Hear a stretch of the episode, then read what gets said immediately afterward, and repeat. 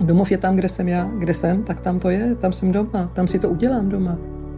Není to moc časté, ale člověk se občas potká s lidmi a má pocit, že je zná od jak živa. A to se mi sem tam stává a pak se najednou cítím doma. Takže domov jsou pro mě blízcí lidé.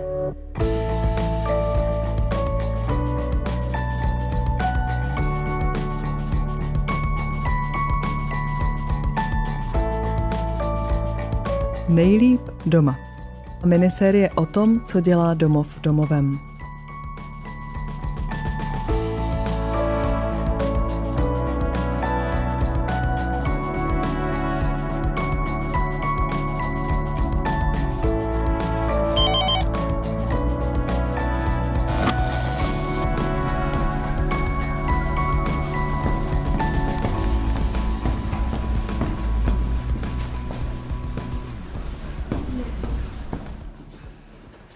Vy se teda udržujete ve formě tím nejvyšším patrem. No, to jo, to jo. Já to beru jako jediný sport, který mám. Který se Když jsem si o vás hledala různé zajímavosti, tak jsem se dočetla, že v roce 1975 uvedla společnost Opávia na trh speciální oplatky. Mhm. Oříškovo-čokoládové se jmenovaly Marta a oříškové Tena. Ano, bylo to tak, no. Nám jedna dívenka, která byla z našich prvotních jako faninek, nám jednou poslala takovou knihu všech možných obrázků, co vystřihla a co kde vyšlo. A mezi tím tam byly obaly o těch oplatek, takže je tady někde máme v nějakých knihách. A měla jste, tak, no. měla no, jasně, jste ráda? No jasně, byli výborní, ale v obojí. V obojí. ano. Nemůžu říct, který byly lepší. Já jsem třeba do nějakých svých 24 roků, než jsem přišla na Korfu, tak jsem vlastně se dalo říct, že jsem docela dost cestovala vzhledem k mému věku, ale já vlastně už od té doby jsem tady na Korfu pořád. Takže vlastně vzhledem k mému dnešnímu věku už se vůbec nedá říct, že bych nějak jako výrazně cestovala nebo toho měla jako moc procestovaného. To zase tak úplně není. Ale vlastně do těch 24 to tak bylo. Hned po revoluci, to mi bylo 16 let, jsem odjela na takovou brigádu do Švýcarska. A to bylo vlastně moje první setkání se západní Evropou. A tehdejší, a to dodnes přetrvává, musím říct, názor Čechů na Švýcary, tak bylo jako, proč Švýcarsko, to je taková jako studená země s chladnými obyvateli. Já jsem tam prostě přijela v těch 16, uměla jsem asi třeba 50 slov německy ti lidi se o mě strašně zajímali, byli nesmírně trpěliví, byli na mě hrozně hodní. Vlastně to bylo něco tak neuvěřitelného, že já už jsem to snad nikde jinde v takovéhle míře nezažila ani v Řecku. Takže vlastně tenkrát taková ta představa, jako Švýceři jsou chladní, ne, za mě ne. Já mám ve Švýcarsku ty nejlepší, kromě Česka teda ty nejlepší přátele, které mám ještě po 30 letech dodnes a hrozně ráda se tam vracím, mám na to nádherné vzpomínky. My jsme druhá generace Řeků, kteří odešli z Řecka. První generace byli naši rodiče. Když naši po občanské válce odjeli z Řecka, tak teprve pak jsme se my narodili. My jsme viděli, jak se utkávají a potýkají s tím, že žijou v cizí zemi. Nejhorší je to vždycky pro tu první generaci, protože většinou už sem přijdu jako dospělí a museli by to být absolutní sluchaři géniové, aby nadýchali tu novou řeč natolik, aby nebylo poznat, že mají akcent. A ten akcent je něco, co tady lidi prostě pozorují a dávají to těm lidem najevo, že teda ano, vy nejste naši, vy nejste odsud. Toto je úryvek z naší knihy Martáte na dvojhlasně o tom, jak se slaví Velikonoce. Jednou jsem přišla ze školy domů celá vyplašená. Bylo to v první třídě, maminka to hned poznala a ptala se, co mi je. No, já se bojím. A čeho? Kluci ve škole říkali, počkejte na Velikonoce, to vás seřeže, budete mít na zadku jelita. Prý můžou, protože to tak dělá každý. A nikdo ji nemůže nic říct, protože jsou Velikonoce. Cože? Seržeřem? Povídá tatínek. Vysvětli mi to ještě jednou. To vás budou ve škole byt? No ne, ve škole přijdou k nám domů. K nám domů. A to se podívám. Budou mít takovou mrskačku, víš, spletenou z vrbového proutí a tím to strašně bolí. Tím vás budou být? A to ne, moje děvčata nikdo být nebude. Ničeho se nebojte, já to vysvětlím.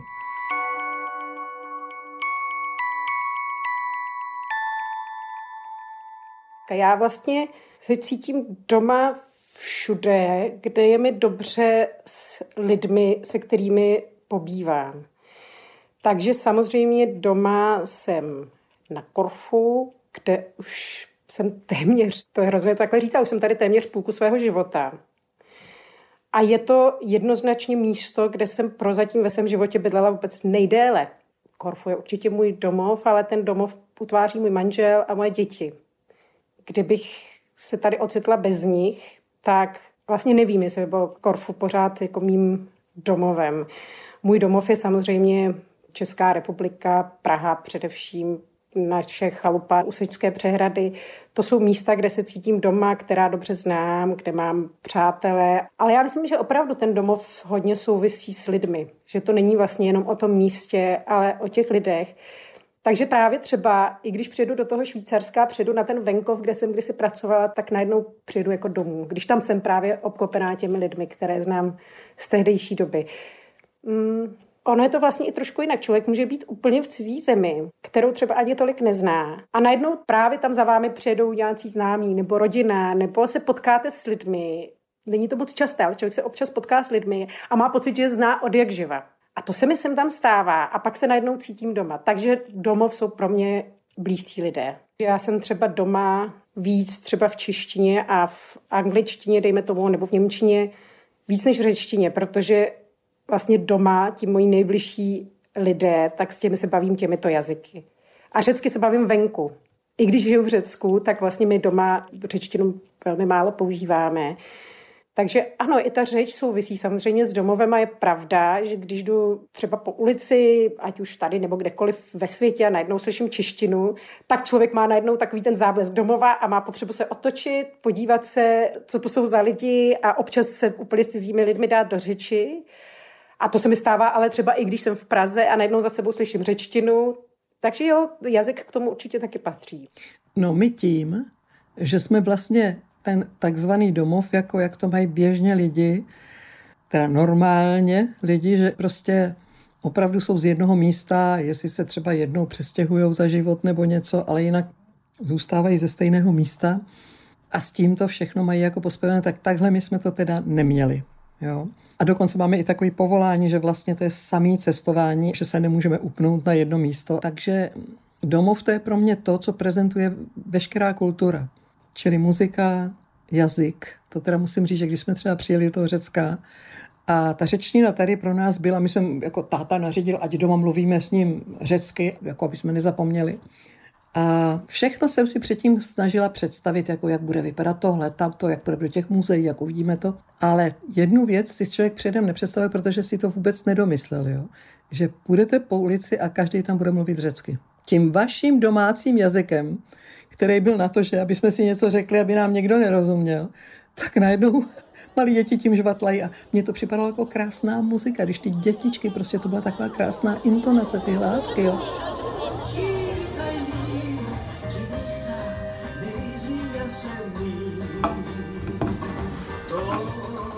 Takže Jasemín je Jasmín ano. a Nichta je noc. Ano. Je to tak? No. Mm-hmm. Hmm. Sagapo je milujte.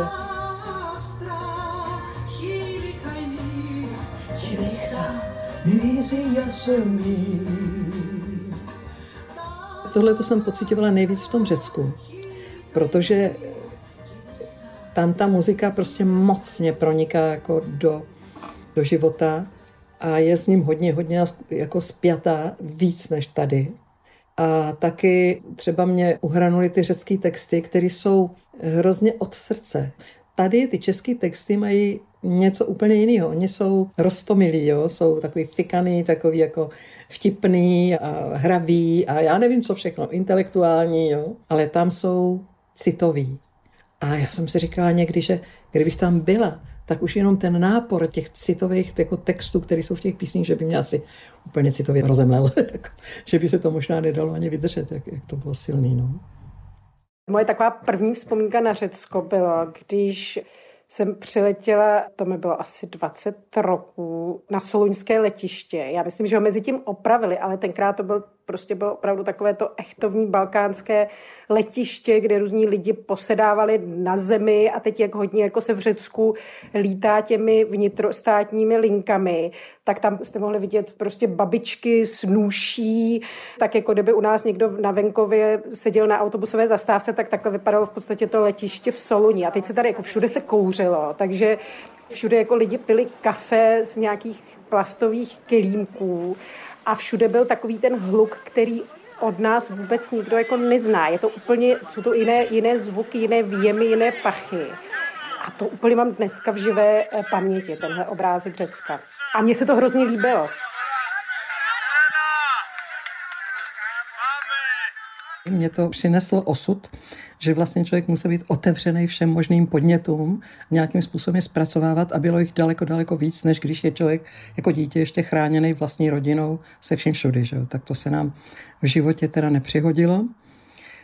Jednak jsme už jako malí vyrůstali mezi skupinou dětí v domovech, protože ona tam dělala vychovatelku pro řecké děti, které se tenkrát v poválečných událostech sem dostali masově. Takže jsme byli na ten velký kolektiv zvyklí. Pak jsme chvíli bydleli doma v Brně s rodinou normálně. A pak se stalo to, že maminka umřela a opět jsme se dostali do těch dětských domovů, do těch řeckých, protože táta ten si s dvěma malýma dětma vůbec neviděl rádi. To bylo v době, kdy řečtí mužové a vůbec mužové prostě, kdy ukazovali ty, co se sami starají o nějaké dítě jako opravdu úkaz, nevýdaný úkaz, tak. E, jaké mám kořeny? Pocházím z křesťanské rodiny, z evangelické rodiny. Můj tatínek byl evangelický farář. To si myslím, že mě hodně utvářelo. Utvářelo mě to v takovém tom přístupu ke světu, že nejsme na světě jenom sami, ale že jsou kolem nás další lidi, které máme brát na vědomí, když to takhle zjednodušeně řeknu. A samozřejmě, že mě utvářelo to, že jsem vyrostla v komunistickém Československu a ve farářské rodině, takže to, co jsme slyšeli doma, tak samozřejmě nám rodiče říkali od malička, pozor, neříkejte, neopakujte tohle ve škole. A tak, takže takový to, že si člověk musí dávat fakticky pozor na to, co komu řekne. Takže to byla jedna věc, ale já myslím, že vlastně taková ta jako dobrota a laskavost mých rodičů, že to jako na mě fakticky zanechalo hodně velký vliv.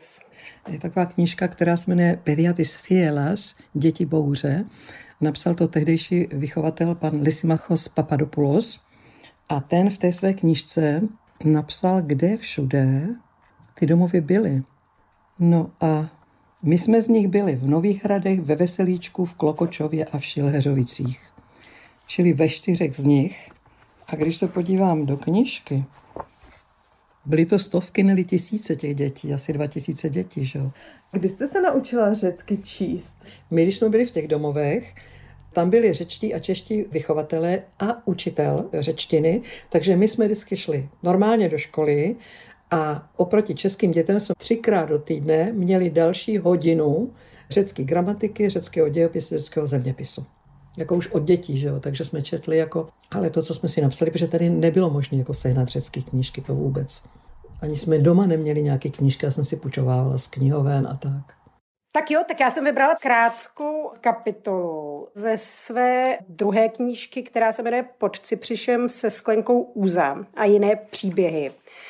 Je to taková kapitola, která podle mě hodně, hodně, hodně vystihuje řeckou mentalitu a vůbec jako život na malém řeckém městě. Kapitola se jmenuje Adonis ochořel a Adonis je literární jméno mého manžela.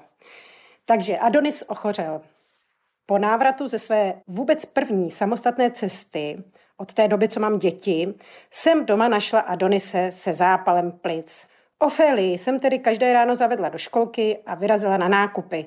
Chvíli jsem se rozkoukávala v supermarketu a hledala, co kde je, protože u nás nejen vaří, ale i nakupuje zásadně manžel. Poté jsem zašla pro kus hovězího masa na vývar do řeznictví k panu Vangelisovi.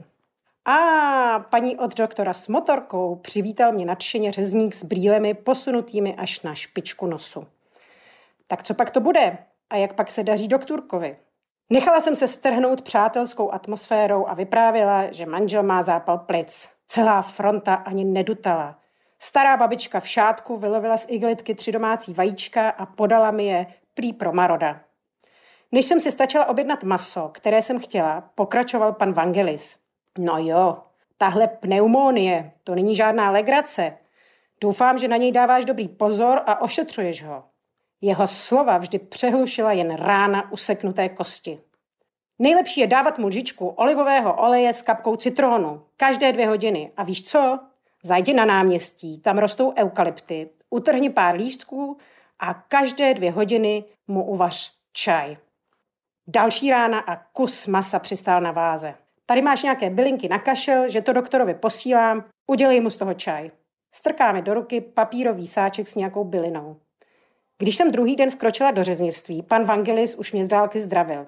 Hned se ptal, jak se daří Marodovi. S radostí si vyslechnout, že díky jeho čaji a eukalyptu a oleji a jeho radám je mu čím dál lépe. A řekl, tak teď ještě kousat stroužek česneku, potom smíchat nakrájenou cibulku s medem a citrónem a šťávu podávat třikrát denně. A tu máš.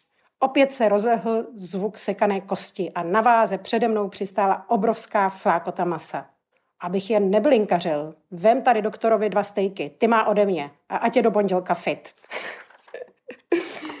Takže to prostě vystihuje klasicky tu řeckou mentalitu, nejenom jako, že se vám do všeho pletou, jako na ulici prostě úplně cizí lidi, ale že jsou vlastně hrozní jako dobráci a fakt se snaží pomoct, no a dávají vám jako spoustu nevyžádaných rad. To je prostě, ale myslí to dobře. Tady mně to přijde, že ta úcta k knihám jako je nejvyšší, co jsem kde kdy viděla nebo zažila. Já jsem zažila ve Švédsku jednou, to mě málem opravdu klepla pepka. Prostě stánek venku, prodávali se knížky jako na stole, jako rozložený. Oho, spousta lidí tam byla, přebírali toto, toto. Byly to knížky ve švédštině, ale i v angličtině hodně. Tak jsem si tam nabrala nějaké knížky v angličtině, šla jsem je zaplatit a ten pán je vzal, položil je na váhu a řekl mi cenu. A já jsem říkal, ne, pro boha, pro boha to je úpadek, to je strašný. Prodávat knížky na váhu. To je v Česku nemyslím. Ne, tady je obrovská kultura, to je pravda. A nevím, teď jak vznikly ty knihobotky, tak tam jsem si uvědomila, že i vlastně literatura je generační záležitost, protože v těch knihobudkách se tam šla podívat ze zvědavosti, co tam jako je, co tam kdo odložil. A byly tam knížky, na kterých my jsme stáli tady fronty zahraničních spisovatelů, který tenkrát vůbec nebyli k sehnání nebo byli podpultoví. Takže co čtou dneska nevím, ale tam se ocitly takový neuvěřitelný skvosty. No.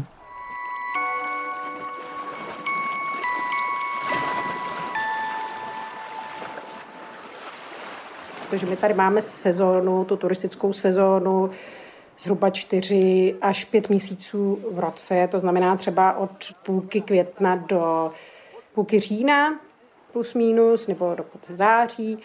No a pak najednou střih, poslední čártrová letadla odletí. Není to úplně teda ze dne na den, ale jako je to třeba týdne na týden. Je najednou úplný klid. Já bych to přirovnala možná k takovému tomu šoku, jako když člověk ze dne na den odejde do důchodu. Takhle si to asi představuju. Že prostě najednou, co teď s tím volným časem? Jo? Ještě včera jste pracovala, pak jste si zbalila prostě svůj bedínku v práci a odešla jste a najednou jako co dneska. Tak já si myslím, že to takhle vnímá hodně lidí, hodně mladých lidí z toho má jako hrůzu. A třeba se zeptáte tady mladí hele, co děláš v zimě, jako jim třeba 25 a nemají zatím rodinu a tak. A taková častá odpověď jako káthome, sedím. Což teda pro mě je úplně jako hrůzná představa pro někoho mladého, že jako celou zimu sedí. Ale samozřejmě ne vždycky tak je, protože spousta lidí má svoje olivové háje, začnou sbírat olivy a vlastně lidi, kteří si chtějí najít nějakou aktivitu, si vždycky najít můžou ale pro mě já to tady zimu úplně miluju, protože často je právě mezi těmi dešti taky nádherné počasí. Takže my vždycky s manželem dáme snídani, potom já si pořeším nějakou malou práci nebo vyřídím nějaké maily. Když je hezky, tak vyrážím tady plavat do studeného moře, protože já jsem zimní plavec, což mě hrozně baví a naplňuje fakt jako poklidné období které já strašně miluju a kdybychom se nemuseli něčím živit, tak bych ho klidně takhle protáhla na celý rok, úplně upřímně.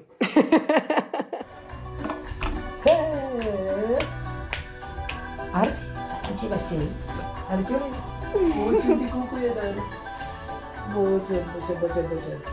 No tak tady zde máme olívka, Olivera neboli olívka a ten chrnící spící artísek. A oba dva jsou to pěkní darybáčci. Oj, jsou to močiči, můj hodní. Oni to umí dát jako najevo, tu, tu lásku, ale jiným způsobem než pejsci, protože Jak říkal jednou suchý, říká, zatímco já obtěžuju kočku, pes obtěžuje mě. Ale zajímavé je, že spousta lidí třeba když mají možnost, tak se mě na Facebooku vždycky zeptají, je a neznáte náhodou a teď napíšou nějaký řecký jméno. Samozřejmě při tolika lidech, kteří tady byli a pak ještě další generace, které přišly. Já je nemůžu všechny znát, jako pár jich znám, několik z nich jsou moji celoživotní blízcí jako přátelé, ale já tady v té knižce, kterou jsme napsali, mám jednu kapitolu, že každý Čech má svého řeka. A to právě proto, že se mě vždycky ptají, je, neznáte to? Já jsem chodila s ním do třídy a on jako... A teď mě strašně chtějí přiblížit toho svýho řeka nebo řeky. Je to rostomilý. Mě hodně zajímá fenomén Čechů v cizině, protože právě jsem sama Češka v cizině a zjistila jsem, že Češi pořád řeší, ať jsou úplně kdekoliv, a, a strašně se to opakuje, takže řeší prostě třeba Vánoce. Nikdo na světě neumí slavit tak krásně Vánoce jako my v Čechách prostě. My máme ten nejlepší stromečky, máme kapra, máme ten nejlepší bramborový salát a máme prostě rybovku a vanilkové rohlíčky a nikdo nepeče prostě 26 druhů cukroví. Takže to byl třeba jako jeden fenomén. Druhý fenomén jako matky malých dětí. Třeba kritizují to, že ve školkách děti nenosí bačkůrky, jo. A teď prostě, a teď se to pořád řeší v těch skupinách. A mě to jako začalo strašně zajímat. A pak jsem si taky uvědomila, že Češi v cizině na těchto těch sociálních sítích nejsou ten úplný vzorek Čechů v cizině, kteří se integrovali. Proto potřebují se takhle združovat a mít ty sociální sítě a prostě vyprávět si tam, jako jak zase tamhle sousedka prostě nechápe, že když přijde k ním domů, takže se má přezout. To je prostě nehoráznost, protože u nás jako se přezouváme. Když tady někdo žije úplně, úplně od malička, tak je tady doma. Jo? Jako Řecko je naše vlast, to je takový, bych říkal, duchovnější jakoby rozměr toho domova, čili tam bych měla být taky jako doma. Tam si to taky přivlastňuju, ale jak říkám, to už jsou ty duchovní statky a kultura. A nejvíc vám to připomínají všichni ostatní, že vy nejste Češka nebo Čech. Ale vy se tak cítíte, protože za prvé máte všechny české kamarády, za druhý je to řeč, kterou znáte líp než kteroukoliv jinou. Já si tady jako doma připadám, tady jsem vyrostla, toto je můj život, jako tady je můj život. Tam jsem byla na návštěvě, samozřejmě jsem zjistila, že tam máme kořeny, že tam máme příbuzny, že tam máme lidi, kteří nás milují, lidi, kteří jsme si taky zamilovali a jsou to naši lidi, že jo. Ale nežili jsme to, co žili oni. Jako mně se dotklo to, když byl 68. rok, když jsem přijeli ty tanky, že jo stejně jsem to prožívala jako kdokoliv jiný, protože tady jsem vyrostla a tady jsem najednou viděla, co se tady děje. Že? Já se hodně angažuji ve spolku Pomůžu, jak můžu, což je spolek, který podporuje jídelnu v hlavním jemenském městě Sana. Jako je spousta zemí na světě, které jsou v šílené krizi a kde zuří hladomor, ale v tom Jemenu, ať se o tom málo mluví, je to zřejmě nejzávažnější. Víte, co to je zajímavé? Proč vlastně člověk pomáhá? Já jsem o tom nedávno uvažovala, snažila jsem se být jako upřímná sama k sobě. A nevím, jestli to úplně jde, aby byl člověk jako naprosto upřímný. Protože na jednu stranu je to takový ten dobrý pocit, že něco děláte pro ostatní, na druhou stranu, jako víte samozřejmě, že to pomůže a že tamhle někde prostě v Jemenu každý den dostane 166 lidí jedno teplé jídlo, to vás samozřejmě hřeje u srdce člověk tak jako si podvědomě vykupuje nějaké svoje jako hříchy nebo nedostatky, nebo možná, že člověk chce být tak jako třeba před někým jako důležitý. Já fakticky nevím. Prostě mně třeba se stává často, že mi někdo řekne, no jo, tamhle ten, ale ten pomáhá jenom, aby se zviditelnil. A já vždycky říkám, to je úplně jedno, hlavně ať pomáhá, protože jako ti lidi, kteří mají hlad, tak neskoumají úplně jeho motivy ale to, že dostanou najíst. Nevím, jestli tohle, co říkám, jako je opravdu tak, jak to říkám, ale tohle je můj pocit. Prostě hlavně pomáhejte. Nebo mě třeba často lidi osočí. Proč pomáháte tam někde v Jemenu nějakým Arabům? Ty mají dost prostě kolem sebe dalších arabských zemí a muslimové, ať se pomáhají mezi sebou a tak dále. Proč nepomáháte českým dětem? Já říkám, víte co, nekritizujte. Pomáhejte, kde chcete, ale hlavně pomáhejte.